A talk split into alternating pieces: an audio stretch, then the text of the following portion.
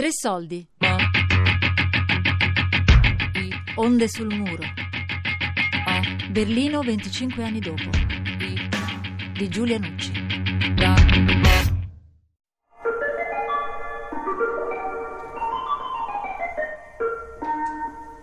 Cari amici, siete sintonizzati sulle lunghezze d'onda di Radio Berlino Internazionale. È la rivoluzione dell'autunno 1989 che ha suggellato la sorte del monumento più importante della Repubblica Democratica Tedesca.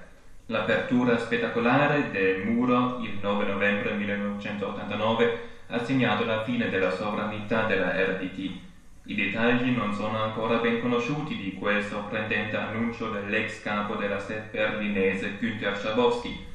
Vi fu un malinteso o semplicemente fallì d'ordine di sparare a migliaia di persone che prendevano d'assalto la frontiera?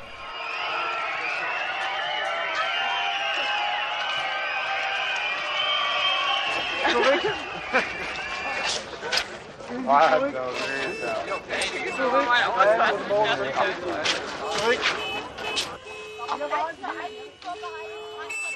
La sera che chiuso il muro io tornavo con un taxi da, una, da, da un ristorante a Kreuzberg con, che ero stata a trovare degli amici e salgo su questo taxi e il tassista mi dice mi chiede dove voglio andare io dico vieni a Festrasse a un certo punto ci passano a fianco 3-4 Trabant questo frega mi guarda mi fa oddio i russi ci hanno, russi hanno, hanno invaso perché comunque tu ti rendi conto che tu vivevi sempre con questa cosa qua che potevano invaderti da un momento all'altro, sarebbe stata la guerra. Era una situazione sempre eh, vista qui naturalmente in modo molto leggero, però era, era una cosa che era possibile. Vedendo questi Traban passare a fianco ho detto Madonna cosa è successo? Ha acceso la radio, mi ricordo anche dove eravamo, nella, nella Greisnaustrasse, ha acceso la radio e ha detto mi è successo qualche cosa. E lì abbiamo sentito che c'erano appunto nelle diverse Invalidenstrasse, Bonholmerstrasse e a alla, alla Brandenburg Tor stavano facendo passare la gente e quindi ho detto aspetta un attimo andiamo a casa ho preso il mio ragazzo perché non c'erano i telefonini per chiamare ho detto vieni giù c'era stata una, mi ricordo c'era stata una partita di calcio importante lui è sceso siamo andati al, al Brandenburg Tor e lì c'era una cosa incredibile. C'erano veramente, vedevi gente che si incontrava lì, che era magari tempo che non si vedeva, che ogni volta per incontrarsi a fare visti, eccetera, che andava lì e si, come se avessero saputo, si incontravano no? come punto di riferimento, andavano lì e si abbracciavano, si baciavano.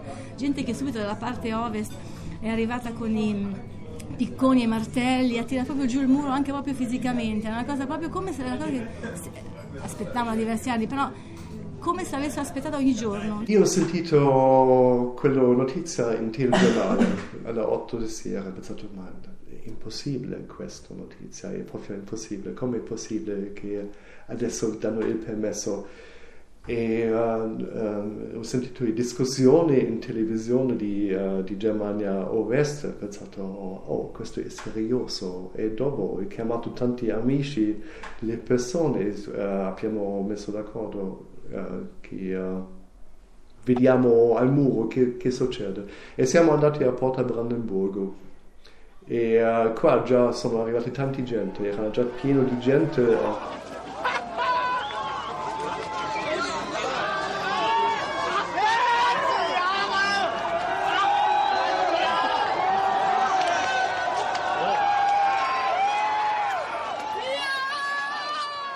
Cioè io ero a casa nell'89 ca- beh, aspettando mia mamma, mio padre che venivano a casa, guardavo in televisione, a fianco c'era mia sorella che era piccolina dell'87. Eh, niente, c'era la televisione, vedevano questo casino.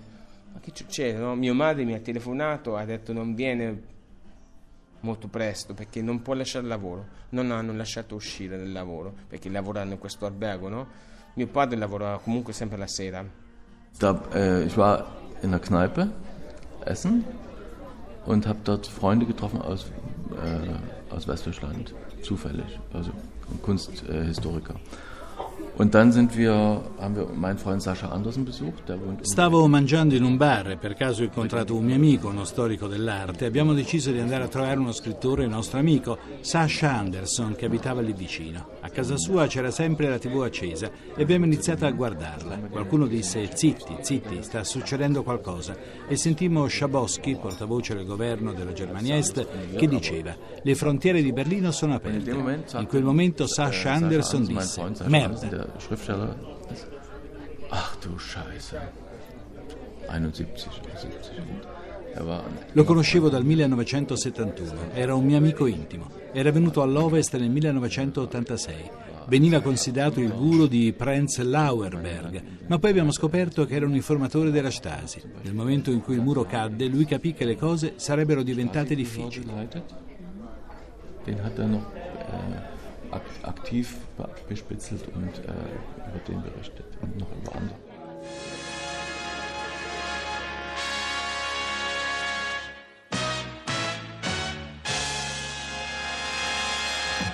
Guten Abend, meine Damen und Herren. Ausreisewillige DDR-Bürger müssen nach den Worten von SED-Politbüro-Mitglied Schabowski nicht mehr den Umweg über die Tschechoslowakei nehmen. Il 9 novembre del 1989, dopo le dichiarazioni del portavoce del governo della Germania dell'Est Gunther Schabowski sulla nuova legge di transito, le agenzie di stampa iniziarono a battere la notizia sull'apertura della frontiera tra la Germania federale e quella socialista.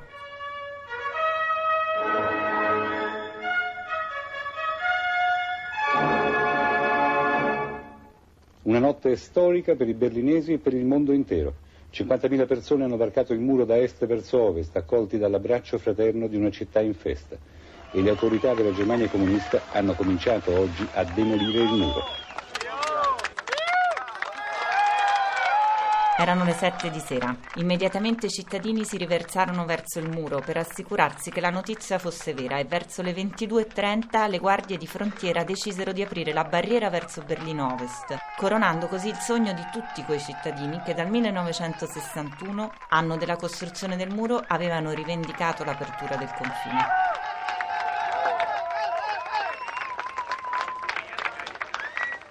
Davanti alla porta Brandenburg era, era la situazione così che tu hai avuto un muro eh, 3 metri eh, profondo e eh, 4 metri alto, un, un monumento di muro ehm, contorno alla porta di Brandenburgo, abbastanza lontano della, della porta del monumento, abbastanza erano più o meno 150-100 metri. E uh, quando sono venuto io e con, con i miei amici uh, già c'erano i primi gente sul muro che era assolutamente proibito perché il muro era parte già de, di, um, di Berlino Est. Ma nessuno ha detto qualcosa. C'erano, era una bellissima atmosfera. C'erano tanti, tanti gente sempre di più sempre più gente che sono salito. I primi hanno iniziato di, di, uh, di di, eh, di uh, usare un martello per, per, per, battere sul muro era, era, veramente bello. Mi ricordo anche che la sera prima noi siamo stati al muro perché in effetti c'era un'atmosfera di... tu sentivi che c'era un'atmosfera di cambio, lo si sentiva nell'aria, però nessuno osava né pensarlo né sperarlo né... Beh, ma perché c'erano tutti i cambiamenti con Gorbaciov, c'era una situazione internazionale molto... insomma che sembrava aprire degli spiragli, poi era, c'era stata in agosto le, le cose, i, tutti i tedeschi dell'est che sono andati all'ambasciata in Bulgaria dove hanno trinciato le, tagliato le frontiere, gli hanno permesso di restare in Occidente di, e, a chi voleva e chi voleva rientrare di rientrare, quindi comunque c'erano già dei segnali. Però in effetti il 9 novembre mio fratello telefonò dicendo a Ulli hai sentito le notizie, guarda che è crollato il muro e lui gli ha detto ma tu sei matto, hai capito male. No, no, accendi la televisione. E a quel punto abbiamo acceso la televisione e Ulli è schizzato fuori. E mio marito ha detto io vado a letto e faccio Frizzi, mi sa che, che hanno, è caduto il muro, hanno aperto il muro. E lui mi fa, ma sei matta. Se ne va a letto senza vedere. Che... No, dico, vieni Frizzi, guarda, guarda. Continuate, andate a letto. Io dicevo, ma è possibile. E più vedevo, più c'era questa, questa marea di gente che veniva di qua. Li sentivo anche sotto gridare, musica. E abbiamo fatto quel giorno una, una cosa sbagliata perché volevo scendere, ma da sola non avevo il coraggio di farlo però mi sono arrata il giorno dopo. E poi ci sono state queste delle pizzerie da Ormina, quella Strasse, che hanno dato per due giorni pizze gratis a tutti quelli che venivano dall'est. Per la prima volta siamo poi entrati, e ovviamente avevamo fame, fame, fame, e indovina la prima cosa che abbiamo mangiato nel capitalismo? un hamburger. Quindi mi è rimasto un po', oggi vado solo da una catena e non dall'altra, e, insomma un po', un po' è rimasto così, però l'impatto per bambini, anche penso per i miei genitori, è stato forte, perché comunque non è che dici passi dal bianco e nero al colorato, però guardando i scaffali del supermercato dici sì, cioè all'est erano prodotti grigi, ovviamente senza colori, invece andavi all'ovest, ti giravi intorno, era fantastico, cioè un profumo dappertutto, eh, insomma molto diverso, molto, mm, un'impressione forte. E um, durante la notte um, siamo andati anche al checkpoint Charlie, eh, qua eh, sono passati i primi gente di Berlino Est. Anche, E questo era bellissimo, era qualcosa che fa i brividi perché c'erano c'erano tanti, tanti genti in giro eh, che hanno guardato proprio cos, eh, che, che, hanno guardato l'Abellino eh, Ovest che mai hanno visto anche pensate eh, i, i, i um, giovani um, um, bellinesi di est che mai hanno avuto la possibilità di vedere il parte ovest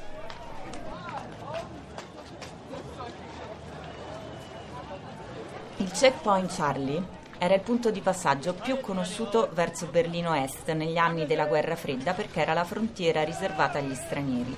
Degli altri sette passaggi di confine all'interno della città, molto noto rimane quello di Bornholmer Strasse perché la notte in cui cadde il muro fu il primo punto da cui i cittadini dell'est iniziarono ad entrare all'ovest. E il giorno dopo era chiuso tutto. A Berlino Est era tutto chiuso. Schönhauser lì era chiuso, non esisteva Schönhauser lì, non c'era neanche la salsicceria dove tu prendevi il pranzo, non c'era. Due giorni caos, praticamente, ness- e nessuno sapeva cosa, no? Cosa c'era adesso, no? E eh, il prossimo giorno, eh, il 10 novembre, era sicuro che questo non è un caso solo per una notte, che uh, c'è per sempre la possibilità di, di viaggiare, di, di passare. Siamo stati um, tutto il giorno in giro per vedere. C'erano dei, dei, dei, dei, miei amici oh, di Berlino Est che avevano paura di venire a Berlino Ovest. Perché c'è stata questa cosa che tutti la, la, prima notte sono venuti come una specie di, di valanga umana tutti all'ovest e sono andati a, in pellegrinaggio in due posti a vedere la rappresentanza della BMW e della Mercedes sulla Fürstendamm perché vedono queste auto esposte come, come gioielli in vetrina. E poi quando, questo nella notte quando, durante il giorno poi andavano da Beate Hus c'è questo uh, sex shop che c'era, che c'era, a Berlino Ovest. Era molto bello perché uh, era come una, una onda di persone che sono che sono usciti di, di Berlino Est. Era bello di vedere, siamo stati a, di nuovo a Porta Brandenburgo il 10 novembre e um, quasi non c'era più la possibilità di vedere il muro perché era pieno, pieno di gente e siamo, siamo, saliti anche noi sul muro, eh, anche dietro la piazza sotto il Porta Brandenburg era pieno di gente andate a fare la spesa perché una volta non è che c'erano tutti questi supermercati di ora se voleva qualcosa veramente buono deve andare in questi grandi supermercati. E c'erano tutte queste persone dell'est che guardavano tutta sta roba qua. Al, al posto della frutta dove c'era, c'era una famiglia tra cui un bambino faceva vedere alla mamma l'ananas. Ho detto io lo vuoi detto la commessa Dio lo pago io. Quindi sono rimasti. Così a bocca aperta per me è stato come se gli, io, io mi sono messa a piangere perché dico ma guarda una cosa così piccola così ma c'è stata una generosità devo dire di tutti i berlinesi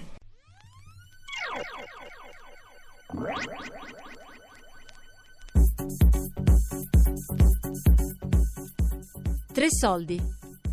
Onde sul muro. Berlino, 25 anni dopo. Di Giulia Nucci.